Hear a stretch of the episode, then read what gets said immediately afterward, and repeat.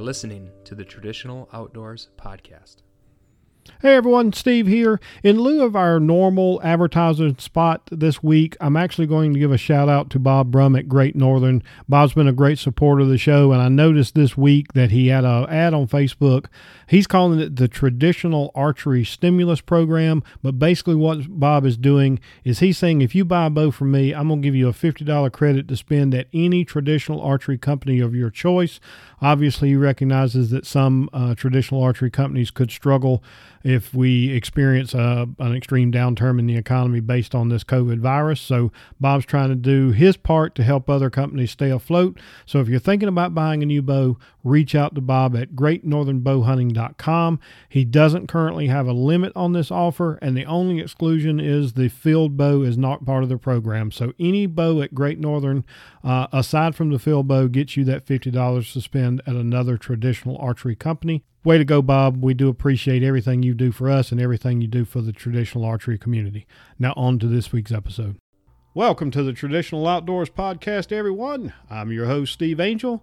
I tried to get my boy Nick on the line tonight, and I'm just not sure where he's at. We uh, we mentioned last week that uh, when we when we got on our ramble about coronavirus and Facebook and social media in general that we had a we had a host lined up and and he got tied up with work and uh, been pestering him ever since. I've actually been pestering this gentleman for quite some time. But anyway, he reached out to me tonight, said he was available, and I jumped up, ran down here. We got everything hooked up, and I think we're ready to go. But I haven't heard from Nick, so he may join us in here at some point. But if he doesn't, we're going to have a grand old time anyway. So the gentleman that I was talking about last week uh, is Mr. Corey Bailey, also known as Basin Boy, and I'm sure we'll get into that a little bit. But how you doing, Corey?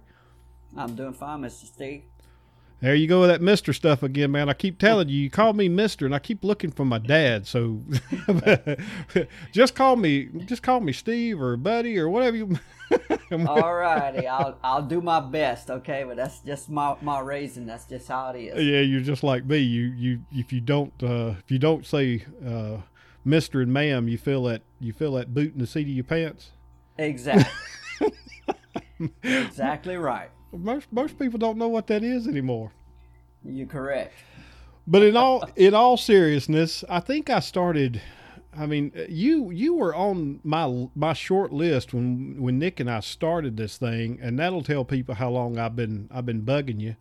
And I thought you finally relented. And in fact, I, the day you finally said, you know, yeah, you'd go ahead and do it, and to, gave me your address, the first thing I did was ping Nick and said, "Man, I've been after this guy for over a year, and every Over time every time I reached out to you, you said something to the effect of, "Man, I'm a nobody. You don't want me on your." exactly. That's exactly how I feel. I'm I'm nobody in the big picture. Trust me.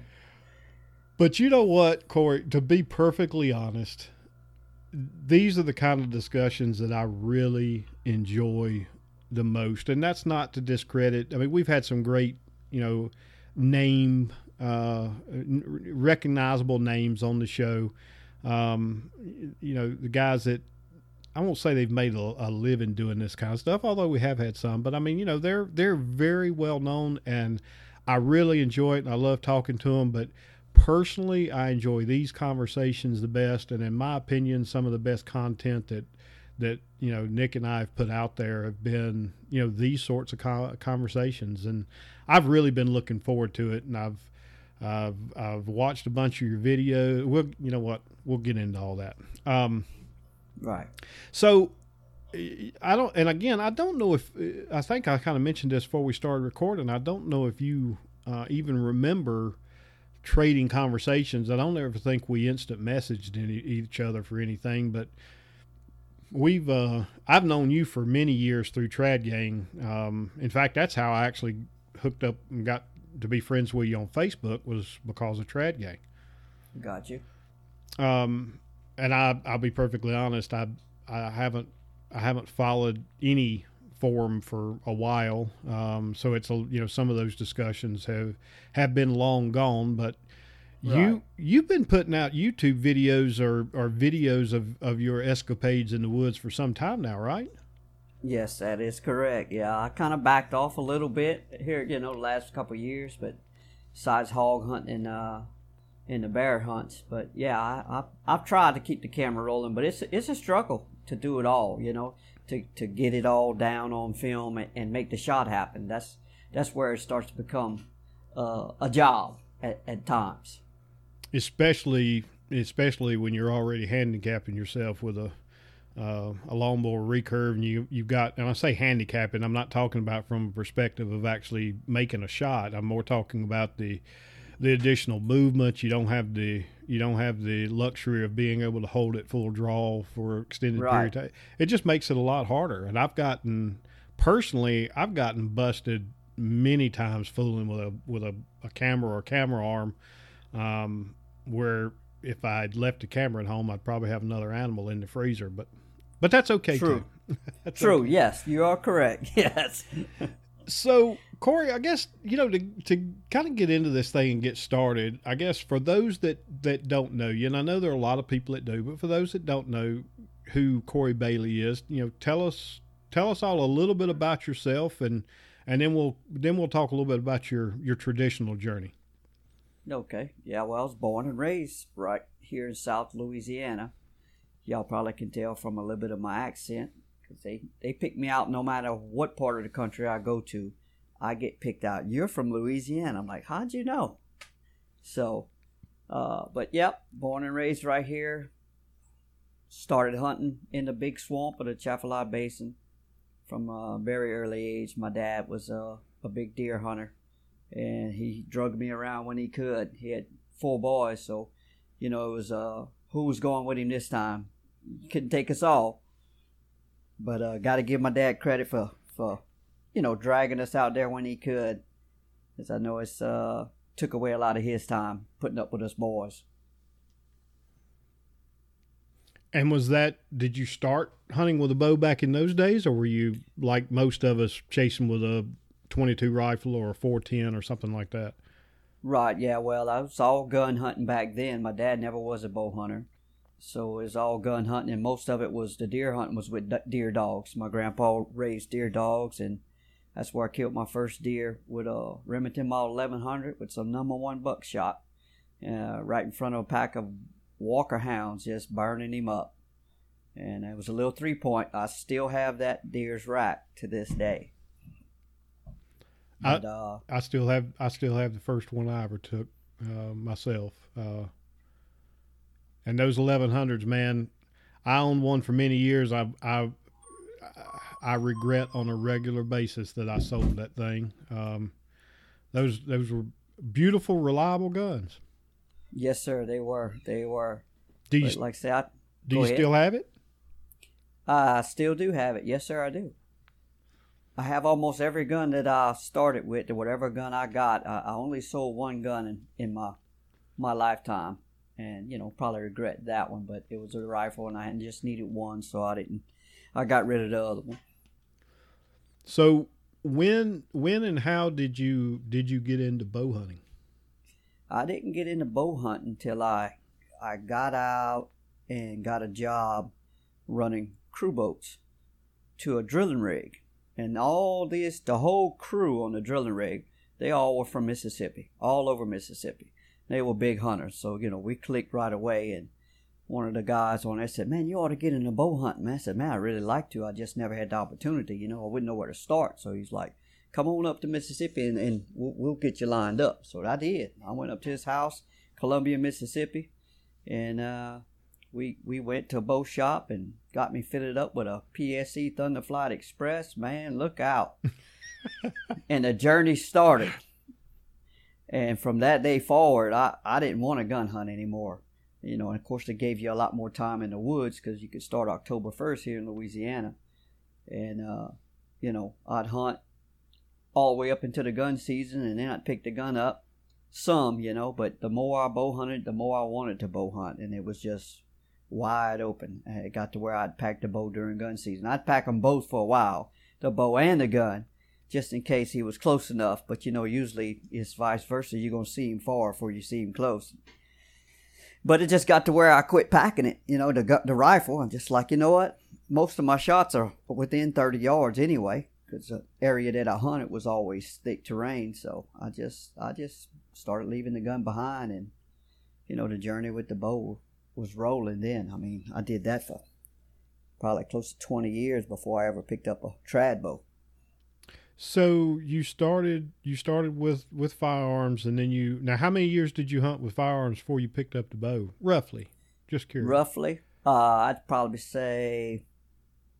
Let me let me think. Just saying, if I started gun hunting around I was 15, I think I was 22 whenever I picked up the compound. Okay.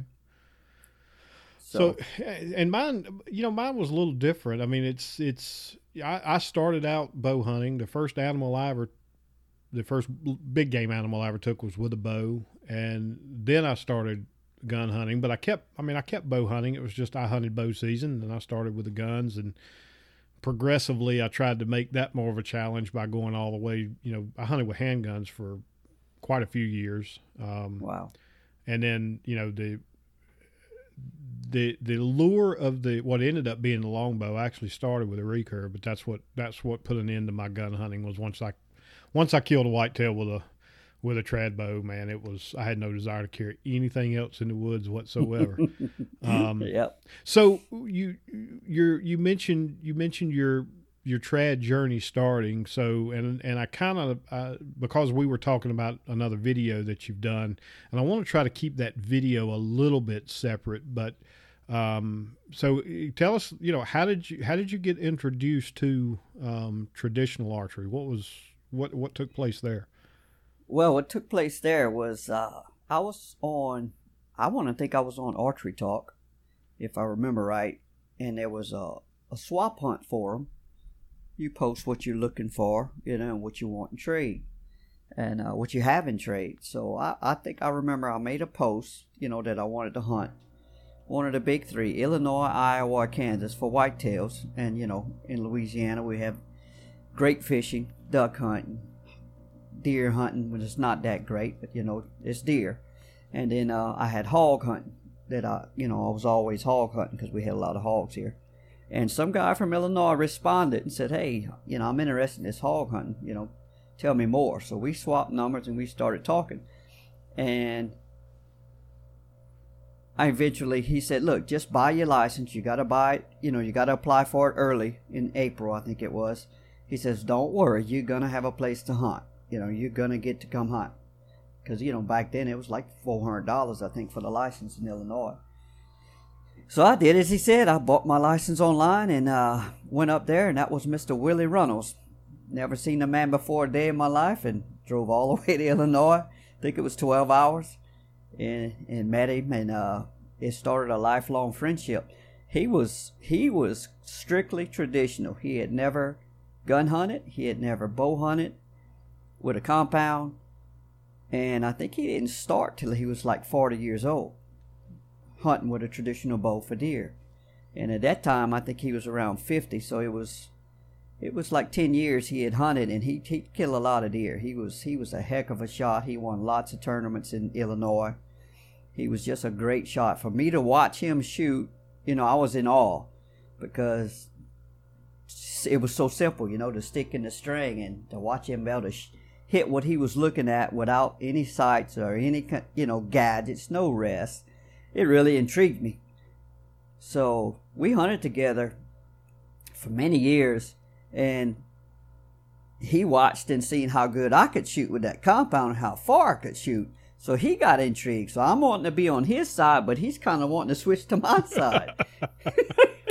so, so, you know, and I tried to dabble with the traditional stuff with him, but you know, I just you just couldn't get get the light switch to come on, you know, and I ended up ordering me a little uh I don't even remember what it was, if it was uh, a Shakespeare or something off of eBay, cheap just to play with, you know, and I fought with it and I played with it and, and I shot it at home and I'd bring it up there with him and shoot, but like I said, the light switch just never really came on for a while. So you know, and Willie, he jumped over to the compound side and he started whacking deer at 50 yards. He said, You know, my traditional friends, they quit talking to me. that will happen. yeah, we both know how it is, you know, once you get addicted to it. But he, he just couldn't stand to see them big bucks walking out in them big fields, you know, just out of his range. So he was like, you know what, I'm going to get me one of these. I think it was a Mathews DXT he bought. And, uh, I mean, he killed some critters with it. He said he just couldn't get over. He started videoing too. But we, we had a blast, him and I hunting together every year. He, you know, he'd come down and hog hunt with me, and I go up and deer hunt with him, and it was just a great friendship, you know. And uh, so he, I ended up buying me a, uh, seeing a guy on Archery Talk posting he was going to start building bows. If, would anybody be interested in buying one? And it was like five hundred dollars for a custom recurve three piece, and I'm like, you know what? I think I'm gonna give this a shot. So I ordered one with the guy. It came in, and I just, I did, I said, I'm gonna get this. I, when I'm set my mind that I want to do something, I'm gonna do it. And I worked, and I shot, and I shot, and I read on Trad Gang and the other forums, the leather wall, and I I asked questions. I even posted some videos of me shooting. What am I doing wrong? You know, I'm, I can't be consistent out past 12, 15 yards, and of course, you know, you get a lot of feedback. And I just kept working at it till finally the light switch came on. When that light switch came on, is I think that was when I switched to three under. That's when it really started lining up, you know, and I really started being able to put hours where I wanted to. And I shot, I mean, I shot daily. I just, I just shot a lot of arrows. And the, the cool thing is, is that in '98 I got target panic so bad with a compound that I couldn't hit the broadside of a barn. I mean, I had it bad. Whenever I realized what I had, I had to go to archery shop and ask my friend. I said, "Man, look, I just can't hit nothing no more. I mean, I need some help. I need you to tell me what I'm doing wrong." This guy gave me a a, a release. Said, "Here, try this release." Well, unbeknownst to me, it was a the can't punch release. In other words, it was just a false trigger. You you you could pull on it all day long and it wasn't going to shoot. And I punched that thing and my body convulsed and he went to laughing and it really hurt my feelings. I mean, when he went to laughing, it really hurt my feelings. But he said, You got target panic. I'm like, What's that? I never heard of it. He's right. like, Oh. so, anyway, once I started shooting traditional, I didn't have target panic because I didn't have that trigger. You know, I guess that's what it right. was, is yep. the, the, the, trigger for me. And I didn't have target panic, and like my scores on the first time I shot 3D with with that recurve, I shot a 154, and my best with my compound would be like a 168. That was my my my area where I stayed with a compound on 20 target course. So I was like, hey, this ain't bad for my first time, you know. I'm like, I, I'm I'm gonna get pretty good with this thing if I keep shooting, and I did. You know, I shot a lot, and and I got pretty consistent. So that's kind of where it all started with Mr. Willie Runnels. So how, Corey, how long have you? Again, I'm gonna ask you to do math. Sorry to put you on the spot for doing math, but how many years have you been hunting primarily with uh, a traditional bow? It started in 2010. Is when I, I pretty well said, okay, I'm gonna hunt, you know, with, with trad bow only. Once I once I, I made that first that first, that first trip, I went to Nebraska. The first year I, I said I'm gonna go strictly trad. I went to Nebraska, public land. I shot, I shot. I think it was a nine point. You know, borderline Pope and Young buck, and then I shot a ten point, like within five days of that one. That was borderline Pope and Young, and I shot of doe. And I'm like, that's it. I'm hooked now. You know, I'm all in here. That was all within a week period. I had two weeks off. Then I dropped down to Kansas, and that's when I killed that giant buck. He ended up uh, netting 187, if I remember right, or gr- gross 187, whatever. I think he was gross 187 and three eighths, something like that. But yeah, back to back, three bucks, you know, within a two week period and that was it. I was all in from that point forward. You know, of course, it, it's a downhill slide from there, from, from 187. this is true, but you've you've taken some you've taken some really really nice animals over the last few years, and I'll tell you, um, one of one of the reasons that that uh, I, I remember those animals and take a little pride in them. You you knocked a few down with those single bevel Magnus heads that I had Thunder Valley build me there for a while and was selling, you know, through Simply Traditional. Um, because I kept watching and I'd, I'd, I'd look at the picture to see if it was one of those Magnus heads that you were shooting. But uh, you know, I I know you've killed I know you've killed several you know good sized bucks and and that man that bear. Uh, I don't know. I, I, I watched a bunch of your videos, and I I really don't know which one I want to talk about first. But I tell you what, since since you you've been talking about Willie, I I would like you know folks to hear about the the tribute video you did because both Nick and I both just absolutely loved that video. So um, awesome. And I'll make sure I leave some links in in the uh, show notes for this so people can find those those um, videos or your your YouTube channel. But tell us a little bit about that that tribute video.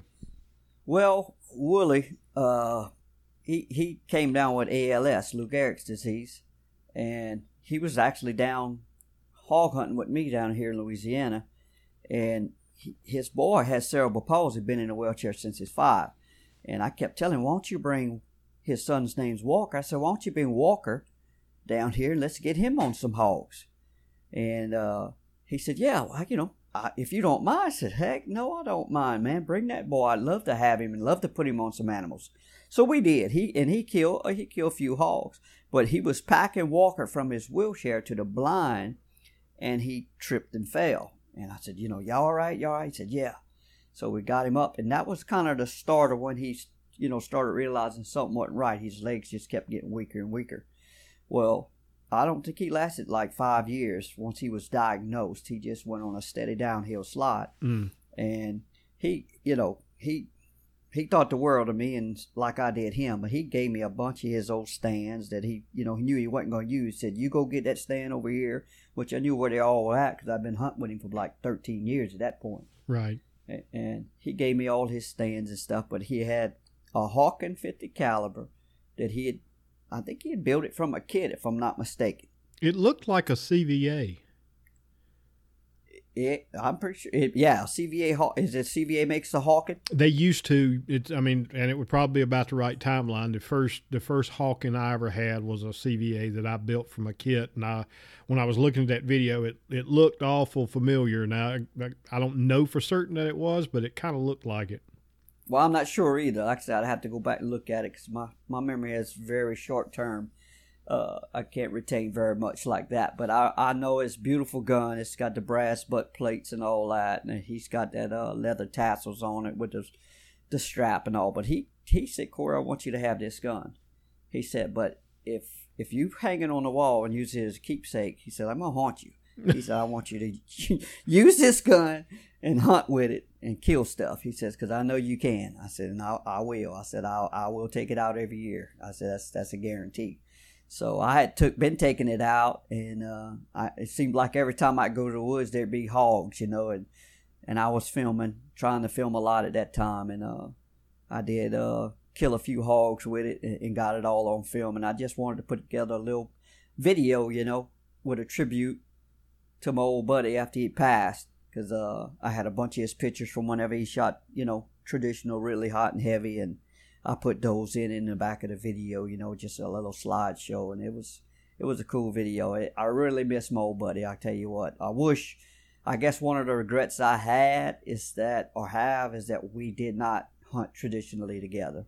I never made it to that point where he was still well and, and, and could hunt.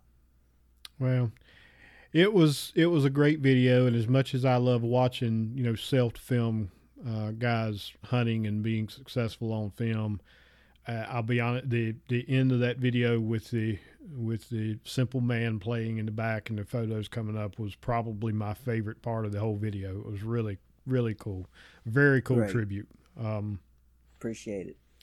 So anyway, folks, if you listen to this, get out there and check it out. It it it's definitely worth watching. You, I mean, you you almost felt like you you knew Willie by the time it got to the end of it, and I'd, I'd never heard the man's name before, so it's very cool, very cool.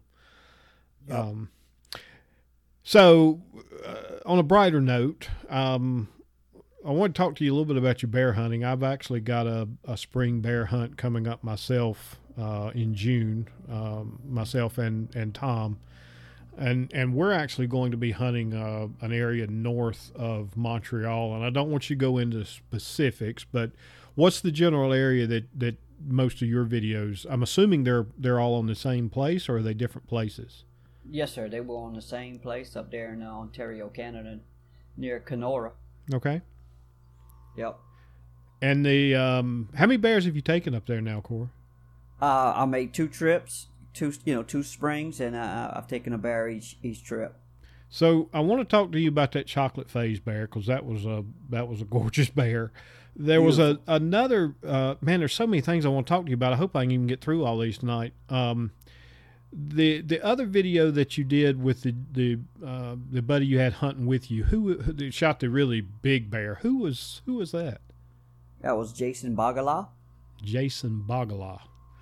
Yes, Um, sir. He's not big online. He doesn't do a lot of posting on on the forums a whole bunch, but uh, he he's he's uh he had a blast that trip. Man, you guys were covered up with bears. They were everywhere. Well, everywhere. It just kept getting bigger. I'm like, that's a good bear. And then he'd be like, I'm gonna wait for a bigger one. And then we look, oh, that's a big bear. Then the heat run that other one off, and we waiting for him to settle down. And look, here comes another bear. I'm like, oh man, this is this is a, a heck of a hunt turning out right here.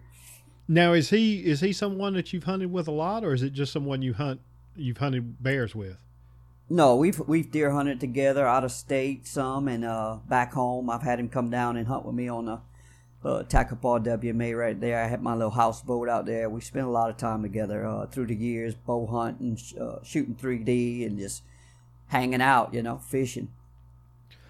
So one thing about that video, and again, I do want to talk about that chocolate phase bear because I'll be honest, that one that one really got me fired up about my hunt. But um, I, I think that was the first video that I noticed. Um, one of you were hunting with a saddle, um, and then I've seen videos after that where you were hunting in a saddle.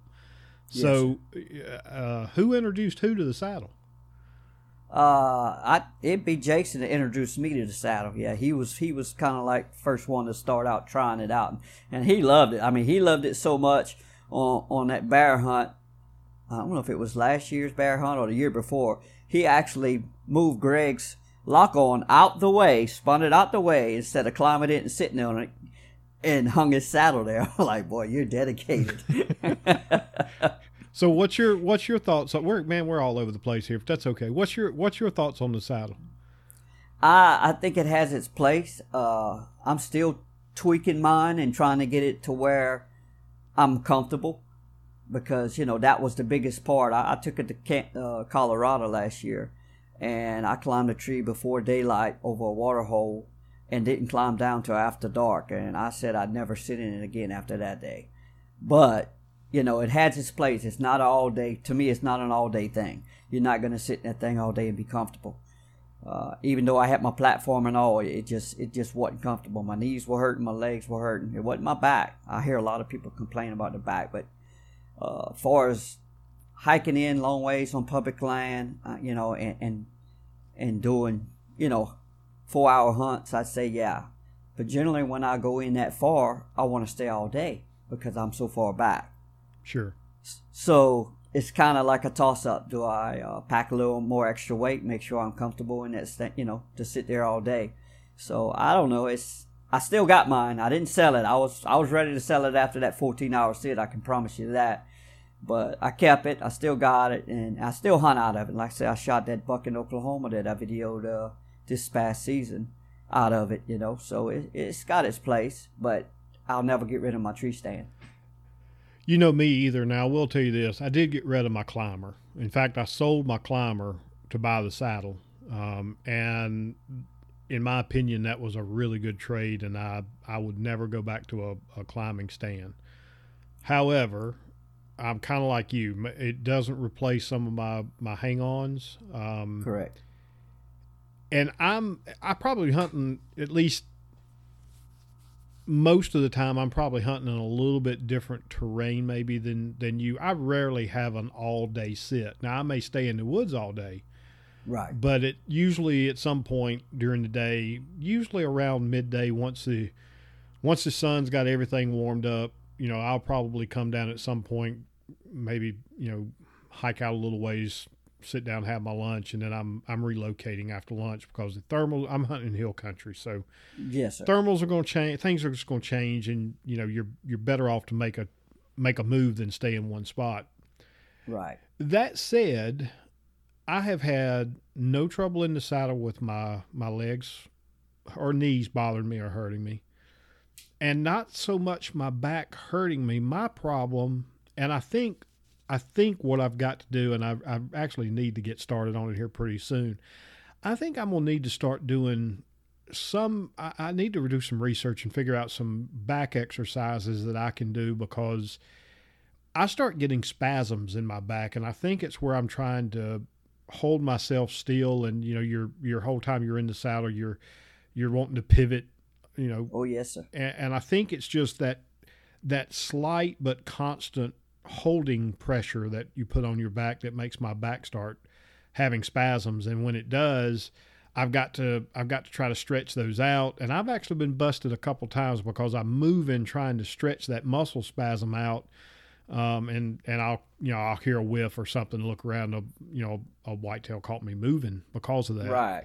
Yes, I Um, think you. It's hard to be still in them because you're always wanting to pivot around, move around, readjust to get comfortable. Right. So I'm like you. I don't. I, don't- I don't think it's a. I don't think it's an end all be all. I think it's a great tool.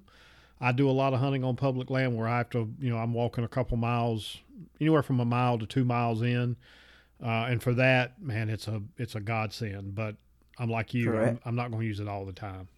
Correct. Yes, sir. I agree with you 100% on that one. So let's let's get back to your your your bear hunt. Your cho- I want to know about that chocolate bear hunt. So, um, how many is that? Is that the first chocolate phase bear you had seen? Yes, yes. Well, we'd seen some on the road, you know, driving. Uh, so we knew they were there, but the, the first year I didn't see any color phase. And that was the first one that I had seen while hunting there. So for those that have not seen the video, and I hope they go and check that out, but um, it's just it's just me and Corey sitting around the campfire talking about that hunt. Walk me through that. Walk me through that hunt. Well, this this outfitter that we go with, he uh he let us go set up a new bait. It's like, hey, we want to go check out this area. Can we go set up a bait? He said, yeah, here's a bow right here. You know, grab some bait. So we did. We took off and we went down and found this old old logging road. We went down it, and you know we found some sign. I said, let's let's try here.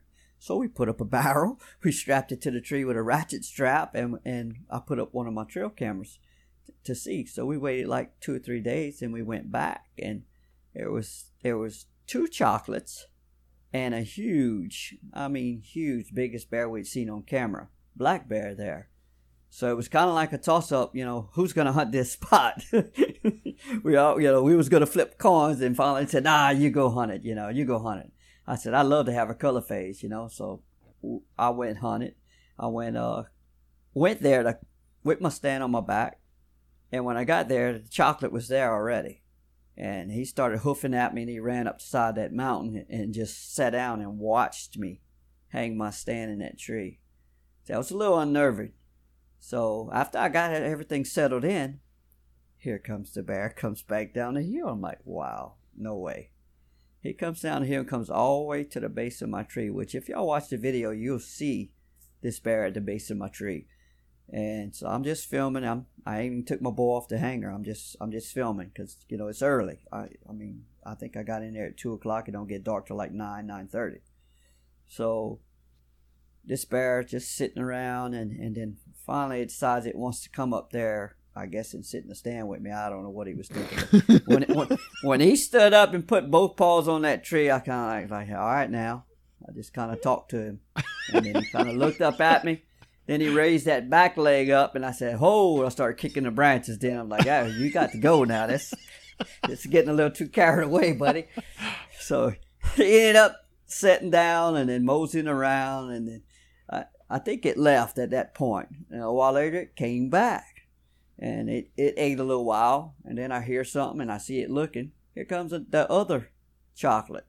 It comes in and it runs it, it off, and, and then it eats a while. They did this like three times, and I still hadn't decided I wanted to shoot yet.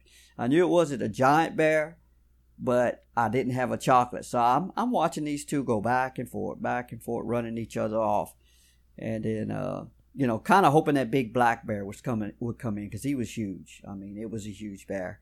So, so not to, I got to interrupt you. So, if if the if the large black bear had come in, you would have you would have taken him over the chocolate phase.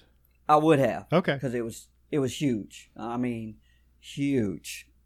I, I don't know if I see any pictures in that video of that bear. It may be, but he was sitting down at that barrel, and he was just huge. So I was like, you know, that bear comes in, I'm going to shoot it. That's why I hadn't shot any of the chocolates yet because they running Right. back and forth all evening.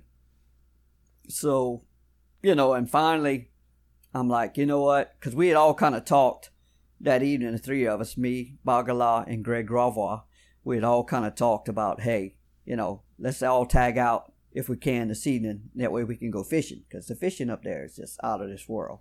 And we we really had a good time the year before fishing. So it was like, all right, let's do it. So here I am letting these bears go, you know, when I could have shot.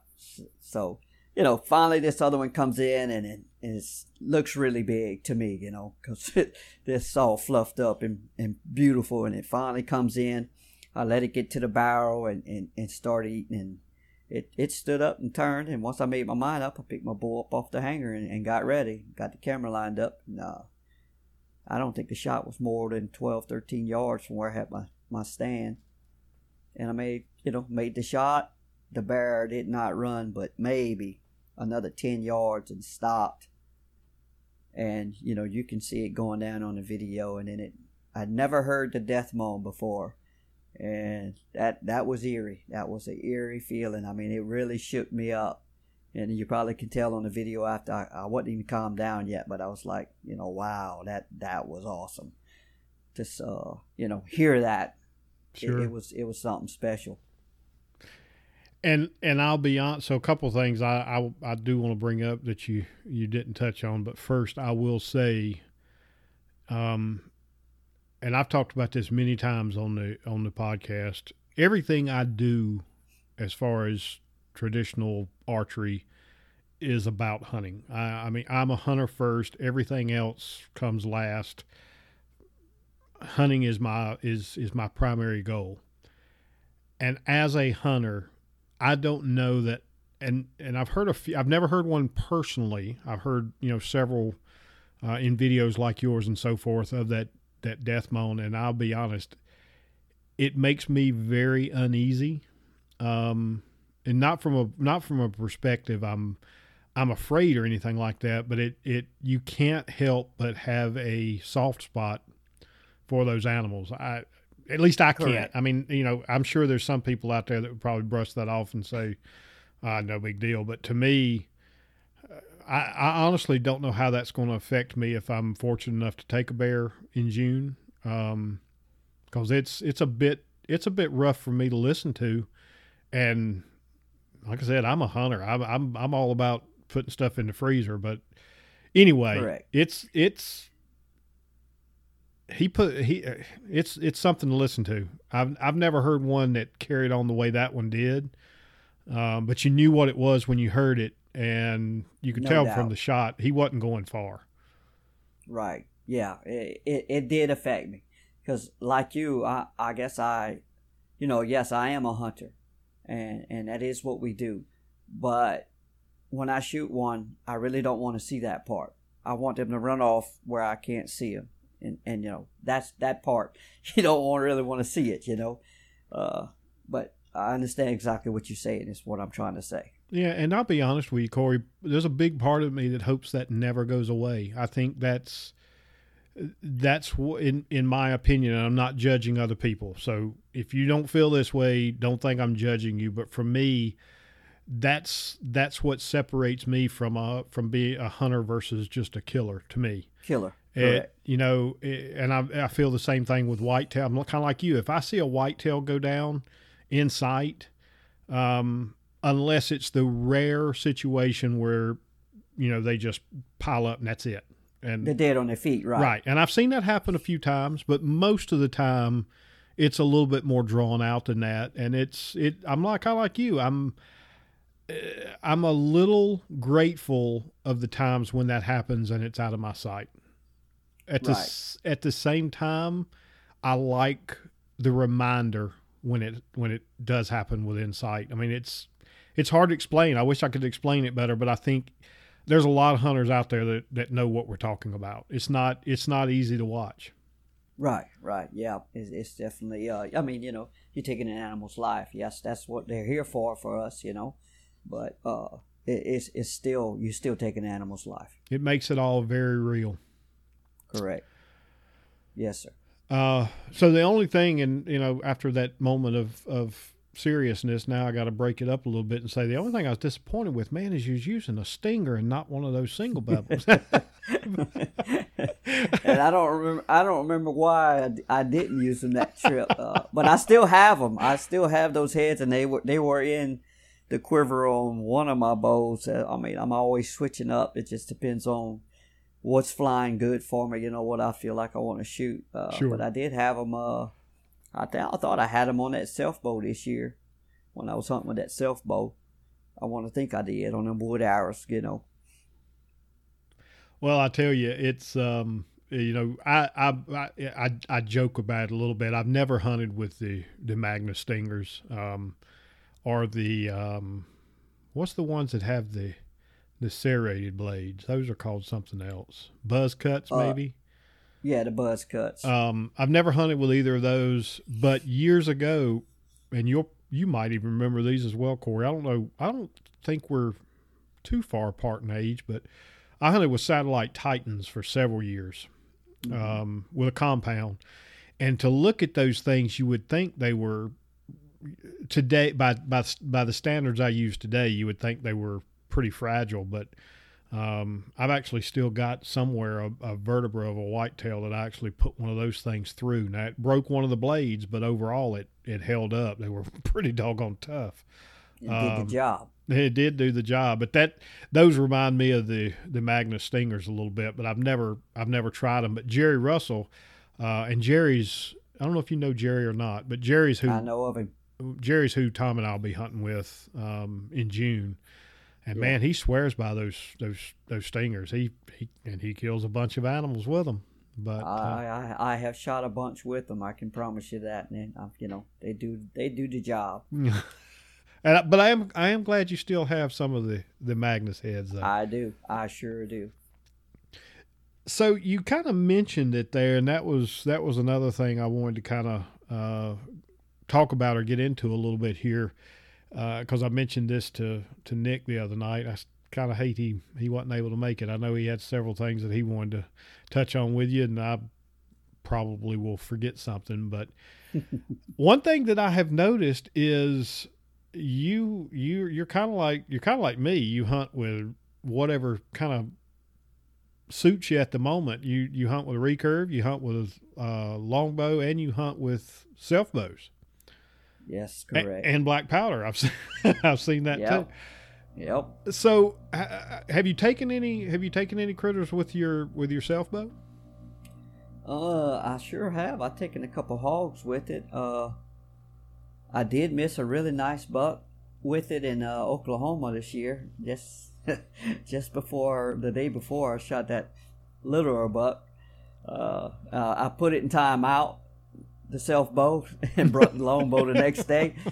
You know, I just wanted a, a familiar a familiar friend that uh, you know after taking that lick and missing that nice eight point. Uh, I blame the bow, but it wasn't the bow. You know, it's just I didn't pick a spot. I took a shot that was a steep quarter and away shot that you know I've I've done many times on my targets back home, but uh, and I just I just didn't make it happen. So I blame the bow, but uh, yeah, I'm I'm I'm gonna hunt with it some more. Uh, I did hunt with it a lot late late season this past year, and uh, I just didn't didn't get any any shots on any deer. You know, it just I had some uh, opportunities, but it was always either too thick or something like that. But yeah, I, I'm going to hunt with that bow a lot more. There, Mr. Tommy Robinson. Robinson uh, built that bow, and and I got it from him in a trade, and I really like it. It, it really shoots well, and you know, for me, it does. And he said we're gonna we're gonna team up together. He and I. here next season, and we're gonna. He said we're gonna we're gonna kill some critters. I said, all right, sounds like a plan. And I've I've seen I've seen some videos with the self bow. What what is the self bow? What's what's the wood? It's Osage, uh, and it is bamboo backed. he put some bamboo backing on it, and it's it's it's pretty quick for a self bowing. I mean, it's it's just shoots. I mean, I really like it. Uh, I sure intend to, to to do some damage with it here. Hopefully next season. I just I just I need some more wood arrows. I about broke them all up shooting stuff, shooting hogs with them, because I shot. I think I shot three hogs with it this past this past season, and they just break your arrows up. That's what I I don't like about it. What's the poundage on it? It's 50 at 28. I only draw 26 and a half, you know, so it's, it's probably around 45, 46 pounds for me, somewhere in that neighborhood. I hadn't scaled it, but that's probably pretty close. I'm going to look and see what I've got, Corey. I don't know if I've got any that low, but I will tell you one thing. If you can find them and you can find, um, if you can find them that are you're not going to find them perfectly straight, but if you can find them straight enough that you can straighten them and seal them really well, man, I I have fallen in love with hickory arrows for my self bow. Hickory. Um, yes, sir. And I don't know if you saw that. So I took the first animal that I've taken with a, a primitive bow in 2018, I guess, and I shot that buck, and I was expecting he came. I knew he was alert. I knew he he knew something wasn't right, and I knew he was going to drop, and I aimed a little low, and he didn't drop at all. Mm. And it was one of those Magnus heads. It basically shattered the knuckle on the. It would have been his left side. Um, went, caught, got through the heart, and actually lodged in the shoulder on the other side. And that deer tore out and probably ran somewhere between 80 to 100 yards through cover, crashed into a, a small pond. And I just knew that arrow was broken and, and gone. And when I walked up on him, he was he had looked like he had tried to get back out of the water and was laying right at the edge of the um, at the edge of the water in the in the pond. And I pulled him out. And you know that arrow was still intact. It did not break it. It did not crack it. I, and wow. if it had been if it had been cedar or you know any uh, Douglas fir, pretty much any other. I, I think Sitka it was a, spruce. Yeah, it tore it all to pieces. But that hickory is tough stuff. Just like it um, must be. Ash is too, if you can find them. Right.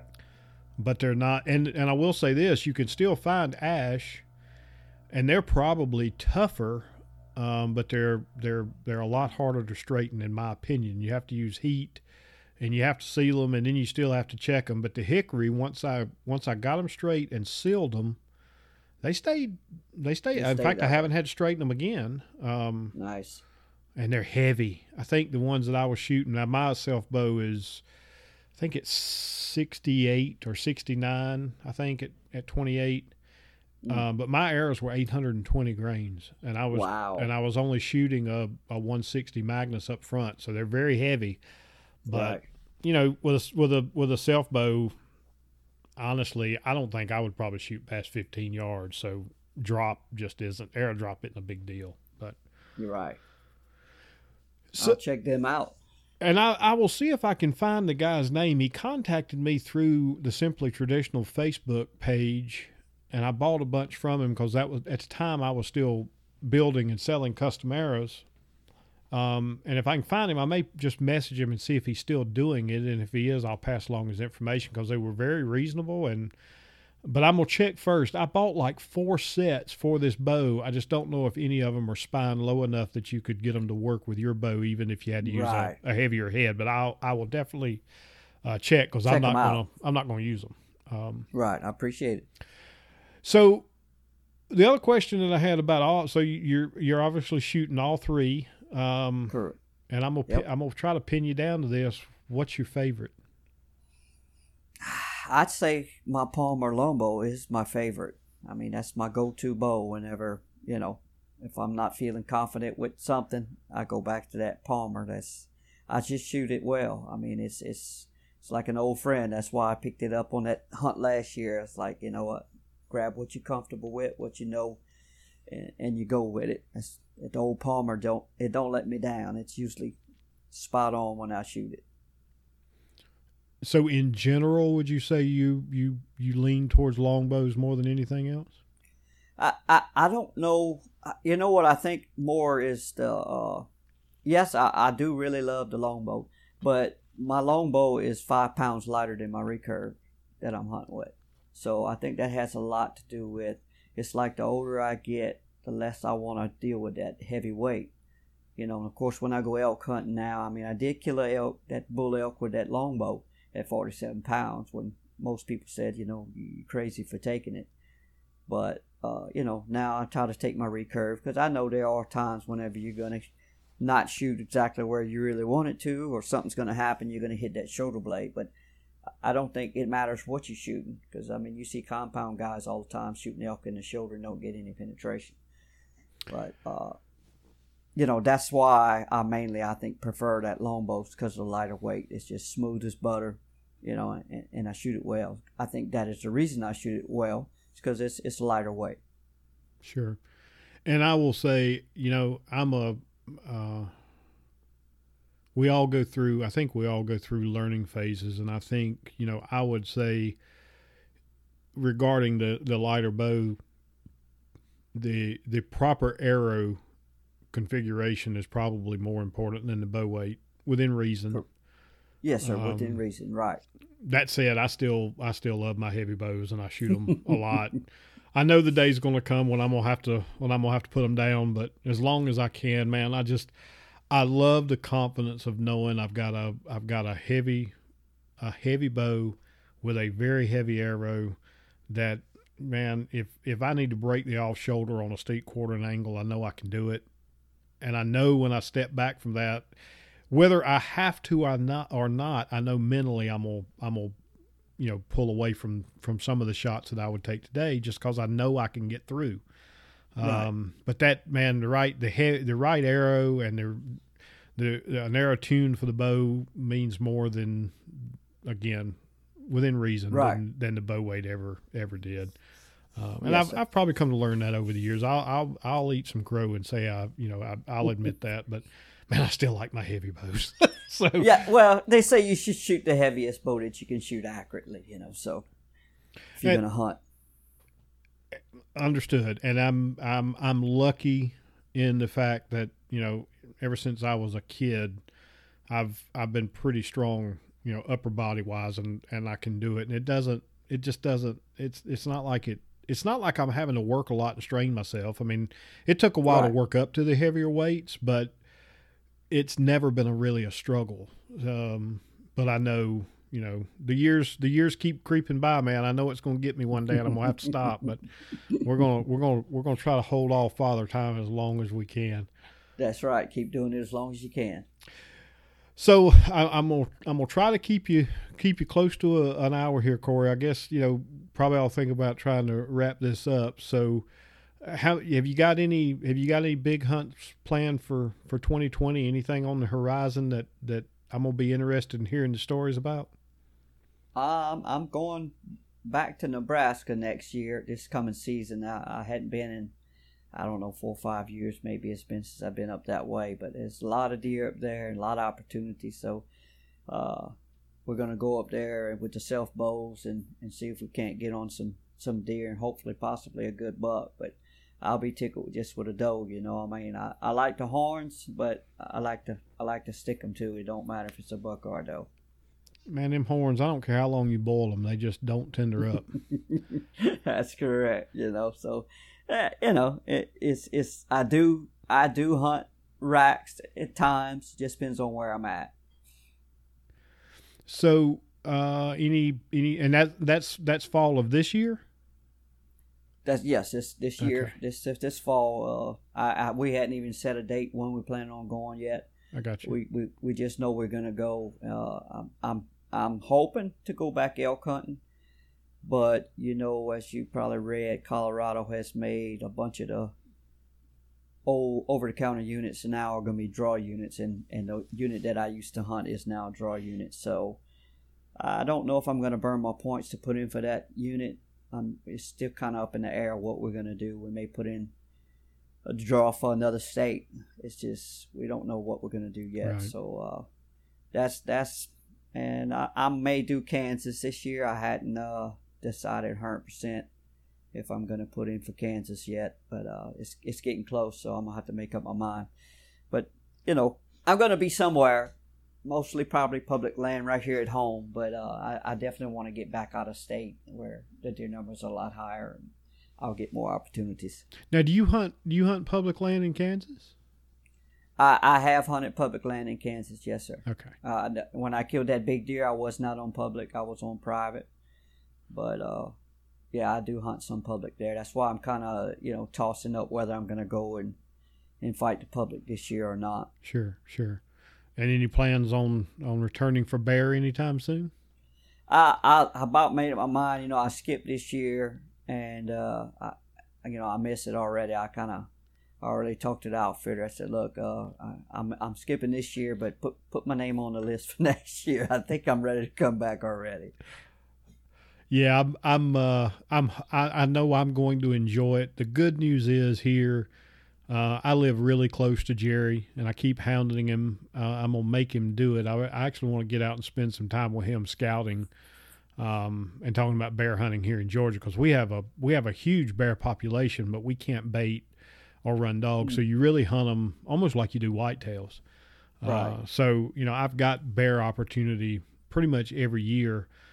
Uh, but I'm I'm tired of waiting. I've had some close calls and I've had some opportunities, but I I, I want a bear. So Right. I, just, Yep. I decided to go with Jerry this year, and then maybe next year we'll I'll figure out how to get one here in in Georgia. And the the elk thing, I get what you're talking about. You know, Tom and I have been putting in for buying elk elk points out in Wyoming uh, ever since uh, for me ever since we went out there for for antelope. I think Tom might have been putting in a year or two longer. And I don't know that we will ever have enough points to draw a decent unit for for elk because of the point creep. Uh, Right. But I do think we've both pretty much decided within the next couple of years we're going to try to go back out there if nothing else and get um, cow tags because I'm I'm kind of like you know I've never been and I I don't know why elk has never really excited me all that much. Mhm. Um, but after going out there last year and, and, and hearing them bugle and seeing a few, it got the blood boiling a little bit. so I do think it's something that I want to do, but I really, I really don't care if it's a, if it's a bull or a cow elk. I think I just want to go out there and, and take one and, and have the meat in the freezer kind of thing. Um, oh, it's fine eating. Oh, I know. I've I've had it. It's it's good eating, and I'll be honest. I like bear. Um, I've heard a lot of people say it. they don't care for bear, but I love it. I enjoyed the bear really much. Yes, we, we matter of fact, I don't think we have very much left in the freezer from the you know the past two bears that I've shot. Uh, we we do eat it up, and uh, I've cooked it for the for the guys here at work, and uh, they they loved it. You know, it was like wow, I, I wouldn't expect it to taste like that. And I was like, well, I guess if you you know you cook anything with some uh, onions and some gravy in it, you can make it taste good. for for the most part, I would agree with you. I had a I had a bunch of the guys when we were on our hog hunt a couple weeks ago. Without going into a lot of detail, a, a, a rattlesnake ended up going into the in the deep fryer, and uh, you know what? I just don't think there's enough ketchup on the planet. It, and, and for a lot of reasons, but but that you know it didn't go to waste. It just I I couldn't. I hear you. I've never eaten it. And I'm not going to go into the reasons why on the podcast, but uh, I we'll, we'll talk about it after we after I stop All right. recording. But yeah, I couldn't I couldn't make myself do it, man. But Corey, I, I do I know you've had a long day. You've been working. You you pretty much messaged me as soon as you were done with work, I think, and and I Yep. I need to give you your night back. So we're gonna wrap this one up. Uh, I'll be honest with you. I've had a great time talking with you. We might have to do this again, man. I think there's a lot more we could we could spend another hour talking about. But uh, Oh, yes, sir, for sure. We we could we could probably talk a lot longer than an hour about hunting. well, I really appreciate you joining me. I really hope sometime in the near future I get to get to shake your hand, maybe even share a hunting camp with you somewhere. But I've really really enjoyed talking to you. Thank you so much for coming on the show. I enjoyed it as well, and I hope we can share a camp someday. That would be great. All right, buddy. Well, for everybody else, I hope you really enjoyed this one. Hopefully, Nick will make it back with me next week. But regardless, we'll have uh, another episode for you next week. Until then, take care, all. See y'all later.